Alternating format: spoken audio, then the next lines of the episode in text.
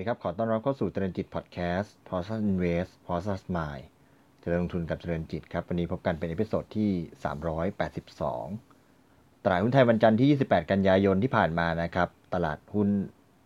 rebound กลับขึ้นมาแล้วนะครับ หลังจากที่สัปดาห์ที่ผ่านมาปรับตัวลดลง 5 วันรวดนะครับ ดัชนีปิดบวกขึ้นมาถึง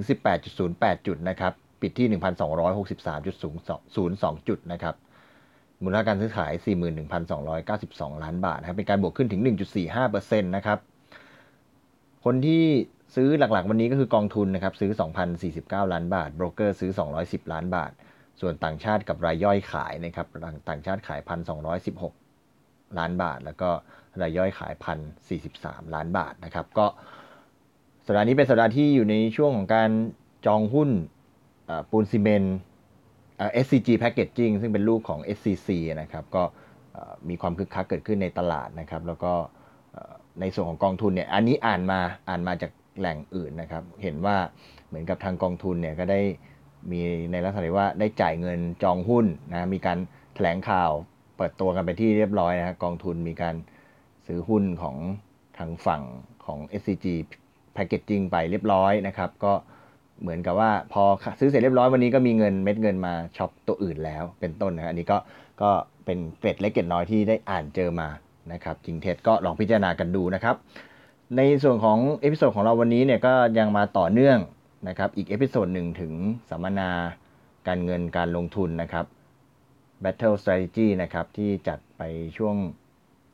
สุดสัปดาห์ที่ผ่านมานะครับ จัดโดยหนังสือพิมพ์ข่าวหุ้นแล้วก็ทาง SCB นะครับ ก็ งานมีหมด5วันนะครับ วันนี้ที่จะมาเล่าให้ฟังเนี่ยจะเป็นสัมมนาในวันที่4นะครับแล้วก็คิดว่า episode นี้น่าจะจบน่าจะจบเรื่องของสัมมนา Battle Strategy ที่เพียงเท่านี้นะครับ ที่เหลือก็จริงๆ ยังมีอีกหลาย session ที่น่าสนใจนะครับ แต่ว่าคิดว่าเนื้อหาวันนี้น่าจะพอเหมาะน่าจะพอเหมาะสำหรับจบกันที่จบที่ประมาณ 4 episode นะครับในวันเสาร์ที่ผ่านมาเนี่ยมี session หนึ่งที่ น่าสนใจนะครับ ก็เป็น session ที่มี 3 วิทยากรมาร่วมพูดคุยพร้อมกันนะครับในหัวข้อ 3 เซียนคุยอร่อยนะครับหุ้นพักเครื่องกระเพาะปลาเรื่องเงินเงินทองทองทั้งนั้นนะครับ โดยมีวิทยากร 3 ท่านนะครับ คุณกันทราและดาวันณอยุธยานะครับ กรรมการบริหารบริษัทหลักทรัพย์ฟินแลนเซียสายรัฐจำกัดมหาชนนะครับ คุณวัชราแก้วสว่างหรือว่าเสียป๋องนะครับนักทุนรายใหญ่นะครับ แล้วก็ คุณอัธวัฒน์สิริสิทธิทรงชัยนะครับ หรือว่าคุณบอยท่าประจันนะครับเซียนพระแล้วก็การลงทุนทางเลือกนะครับ ก็มาพูดคุยกันในมุมต่างๆนะครับ ถึงเรื่องการลงทุนโดยเฉพาะสถานการณ์ที่เกิดขึ้นในช่วงโควิด แล้วก็มุมมองต่อการลงทุนในระยะถัดไป ซึ่งจริงๆแล้วต้องบอกว่าก็พูดถึงเรื่องหุ้นการลงทุนในตลาดหุ้นเป็นหลักนั่นแหละนะครับ ก็คุณกันนะครับคุณกันทรานะครับ หรือว่า คุณกันนะครับ ก็มีพูดถึงว่าในช่วงสถานการณ์ที่เกิดโควิดเนี่ยนักลงทุนเนี่ยต้องเผชิญกับความกดดันด้านจิตวิทยานะครับ ก็คนที่เป็นในฐานะของคุณการเองที่เป็นที่ปรึกษาการลงทุนเนี่ยก็ทำหน้าที่เสมือนนักจิตวิทยาไปด้วยครับ ต้องคอยอดูแลทั้งสภาพการลงทุนแล้วก็ในสภาพจิตใจของนักลงทุนด้วยนะครับสถานการณ์ตอนนั้นที่เกิดขึ้นเนี่ย ตลาดหุ้นมีการลงหนักแล้วก็ลงเร็วนะครับและสิ่งที่เกิดขึ้นเกิดจากอะไร เพราะว่ามันเป็นเหตุการณ์ที่เราไม่เคยเจอแล้วเราก็ไม่เข้าใจในเรื่องโควิดตอนนั้นยังไม่เข้าใจ ถ้าเป็นเรื่องของเศรษฐกิจเศรษฐกิจลง อันนี้เราก็เราก็เป็นเรื่องที่เข้าใจได้เข้าใจได้ บริษัทมีผลประกอบการขาดทุนอะเราก็เข้าใจได้ มีเรื่องของสงครามอะไรเราก็เป็นเรื่องที่เราเข้าใจได้ แต่พอในเรื่องของโควิดที่ผ่านมาเออเราไม่เข้าใจก็ทำให้สารานการณ์ในตลาดหุ้นเนี่ยมีการแพนิคเกิดขึ้นนะครับแล้วก็โดยเฉพาะตลาดหุ้นไทยเนี่ยเป็นตลาดหุ้นที่มีลักษณะของอาการแบบไร้กระบวนท่านะครับจะขึ้นจะลงอะไรเนี่ยบางทีสวนทางกับตลาดหุ้นทางอื่นนะครับในมุมมองของเสียป๋องเองเนี่ยก็มองว่าในสถานการณ์โควิดที่ผ่านมาเสียป๋องเองก็ไม่ได้มองว่าจะลงหนักขนาดนั้น แต่ว่าเสียป๋องเนี่ยมีจังหวะที่ดีตรงที่ว่ามีเป็นนักลงทุนที่ใช้เครื่องมือทางเทคนิคเป็นหลัก เพราะฉะนั้นณจุดนั้นตอนที่กราฟเทคนิคเนี่ยมีการสั่งให้คัดตอน 1,524 จุดเนี่ยเสียป๋องก็คัดก็ทำให้ความเสียหายเนี่ยก็น้อยลงไปนะครับเสียป๋องพูดถึงในเรื่องของการลงทุนในแง่ของเทคนิคว่าเรื่องของกราฟเนี่ยมันเป็นเรื่องที่สะท้อนทุกข่าวสาร และก็พฤติกรรมของนักลงทุนเนี่ยเข้าไปแล้ว แล้วก็แปลออกมาเป็นสัญญาณได้นะครับก็ทำให้เทคนิคก็เป็นก็เป็นมุมหนึ่งที่ ที่ที่สามารถเอามาใช้ประโยชน์ได้นะครับ คุณบอยเนี่ยก่อนหน้านี้เนี่ยก็ลงทุนในหุ้นนะครับ แล้วก็มีความคิดมีไอเดียว่าเออการใช้มาจินเนี่ยจะช่วยให้รวยได้ แต่ว่าเมื่อเกิดวิกฤตโควิดที่ผ่านมาเนี่ยก็ให้บทเรียนในแง่ของการลงทุนก็คือว่า เวลาที่มันเกิดแพนิคมาก ๆ เนี่ย บางครั้งกำลังซื้อหรือว่า บิดเนี่ยหรือว่าแรงรับซื้อเนี่ยมันหายออกไปจากตลาด มีแต่คนขายไม่มีคนซื้อนะครับ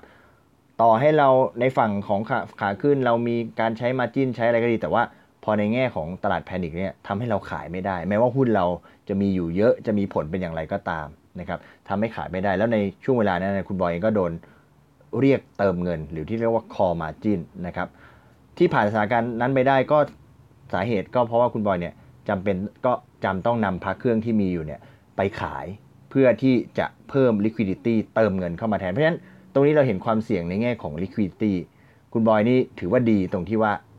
เขามี liquidity อยู่แม้ว่าจะไม่ได้อยู่ในรูปเงินสดก็ตาม แต่ว่า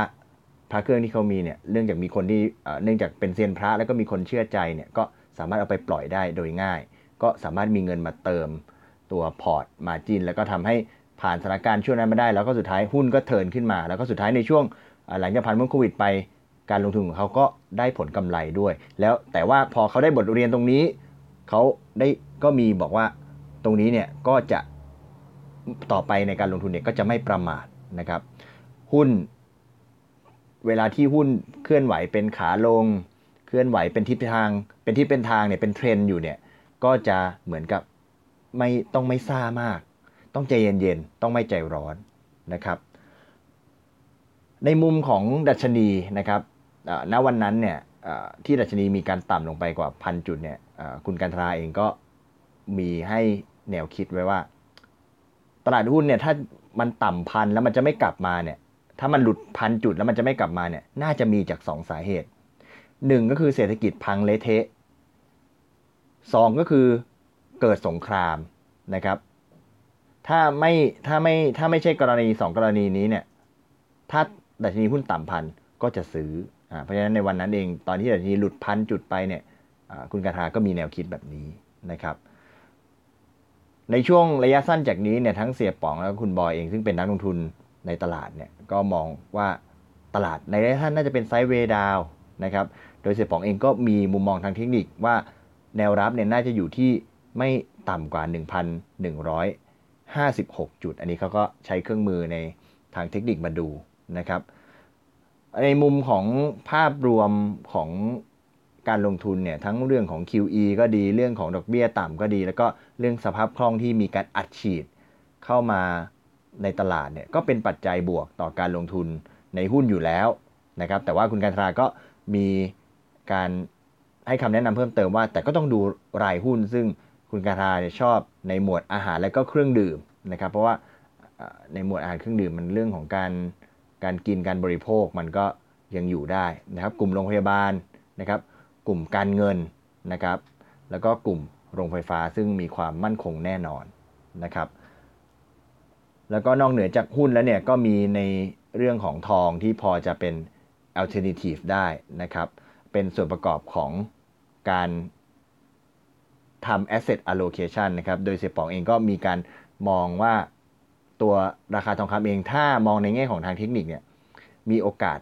ที่จะไปถึงระดับ 2,500 เหรียญได้ต่อทรอยออนส์นะครับแล้วก็ในมุมของหุ้นที่มันแย่ๆนะครับในมุมของหุ้นที่มันแย่ๆเมื่อกี้คุณการทราพูดถึงหุ้นในมุมดีๆไปแล้ว ถ้าหุ้นในมุมแย่ๆเนี่ยเสียป๋องก็บอกว่าถ้าวันไหนที่มันมีภาพของวัคซีนที่ชัดเจนเนี่ยไอ้หุ้นที่มันราคาต่ำๆราคาแย่ๆเนี่ยเช่น กลุ่มท่องเที่ยวเป็นต้น ก็น่าจะกลับมาเหมาะน่าน่าสนใจ แล้วก็หุ้นจากเดิมที่เรามองในแง่ของ domestic play ถ้าวัคซีนมันกลับมา ก็น่าจะกลับไปดูในลักษณะของ global play มากขึ้นนะครับ ก็คุณการทาเองก็ย้ำว่าการลงทุนเนี่ย โดยเฉพาะในเรื่องของ alternative investment เนี่ย ก็ต้องเล่นแนวตามแนวโน้มหลักนะครับ ถ้าแนวโน้มเป็นขาขึ้นยกยกยกยกตัวอย่างเช่น ราคาทอง เวลามันเป็นขาขึ้นเนี่ยเราก็จะไปเล่นสวนเล่นลงมันก็เล่นผิดอยู่อย่างนั้นนะหรือว่าตอนที่ในอดีตที่ผ่านมาตอนที่ราคาทองคำเป็นขาลงอยู่ต่อเนื่องเนี่ย เราไปเล่นสวนขาขึ้นเนี่ย มันก็ไม่ได้กำไรมันก็ผิดไปเรื่อยเหมือนกันนะครับ เพราะฉะนั้นเนี่ยก็ต้องค่อยๆดูค่อย ๆ มีการตัดสินใจ นะครับ คุณกันก็ได้พูดถึงถ้อยคำอมตะนะครับ บอกว่าการลงทุนมีความเสี่ยงควรศึกษาข้อมูลก่อนการตัดสินใจลงทุนนะครับ เพราะฉะนั้นไม่ว่าเรื่องอะไรก็แล้วแต่จะลงทุนอะไรก็แล้วแต่ก็ต้องมีการตัดสินใจและที่สำคัญก็คือต้องมีวินัย ในที่นี้ก็หมายถึงว่าต้องมีการคัดลอสและในขณะเดียวกันจากสถานการณ์โควิดที่ผ่านมา ก็ต้องเน้นย้ำกันในเรื่องของ liquidity risk ก็ต้องระวังในเรื่องของสภาพคล่องด้วย ส่วนเสปองเองหลังจากรอด วิกฤตมาได้เนี่ยก็ก็ย้ำก็พูดถึงนักลงทุน เช่นเดียวกันว่า นักลงทุนจะประสบความสำเร็จเนี่ยก็ต้องรอดจากวิกฤตให้ได้นะครับชีวิตในแง่ของการลงทุนเนี่ยประมาทไม่ได้ต้องเรียนรู้แล้วก็ฝึกฝึกเองนะครับแล้วก็เรียนรู้จากข้อผิดพลาดที่เกิดขึ้นนะครับส่งท้ายนะครับในเรื่องของกระเพาะปลานะครับ คุณบอยท่าประจันนะครับ จากเดิมที่เป็นเซียนพระนะครับเดี๋ยวนี้ก็มา ซื้อขายกระเพาะปลาด้วย กระเพาะปลาเนี่ยที่เราเห็นกันเป็นตัวตัวเนี่ยจริง ๆ แล้วมันเป็นในส่วนของถุงลมนะครับ ซึ่งเป็นถุงลมของปลาน้ำลึก ซึ่งแต่ก่อนในอดีตของจีนเนี่ยเขาเรียกว่าเป็นระดับว่าปลาฮ่องเต้นะครับ เป็นปลาที่ทางฝั่งจีนเนี่ยประเทศจีนเนี่ยเขามีการลงทุนกันอยู่แล้วมาตั้งแต่สมัยหลายร้อยปีนะครับมีการซื้อขายกันอยู่แล้วก็ในช่วงระยะเวลาหนึ่งเมื่อ 70-80 ปีที่แล้วเนี่ยก็เอาเข้ามาฝากไว้ในบ้านเรา นะครับแล้วก็มีสุดท้ายก็มีการเป็นเกิดการเป็นสังคมซื้อขายกันในบ้านเรานะครับราคาก็มีตั้งแต่หลักแสนขึ้นไปจนถึงระดับเป็นหลักล้านหลัก 10 ล้านนะครับก็เอามาฝากกันสำหรับวันนี้นะครับสำหรับแง่มุมการลงทุนในเรื่องของหุ้นนะครับจากเซียนหุ้นรายใหญ่ที่มีประสบการณ์จริงในตลาดในช่วงที่ผ่านมานะครับที่ได้มีโอกาสมาแบ่งปันในสัมมนา Battle Strategy แล้วผมก็ได้เก็บประเด็นที่น่าสนใจเอามาฝากทุกท่าน ใน episode นี้นะครับก็น่าจะจบลงนะครับสำหรับข้อมูลที่น่าสนใจจากทางทางงานสัมมนานะครับ ก็เชื่อว่าน่าจะเป็นประโยชน์สำหรับทุกท่านนะครับยังไงวันนี้ขอบคุณที่ติดตามนะครับ แล้วพบกันใหม่ใน episode ถัดไป วันนี้ขอบคุณและสวัสดีครับ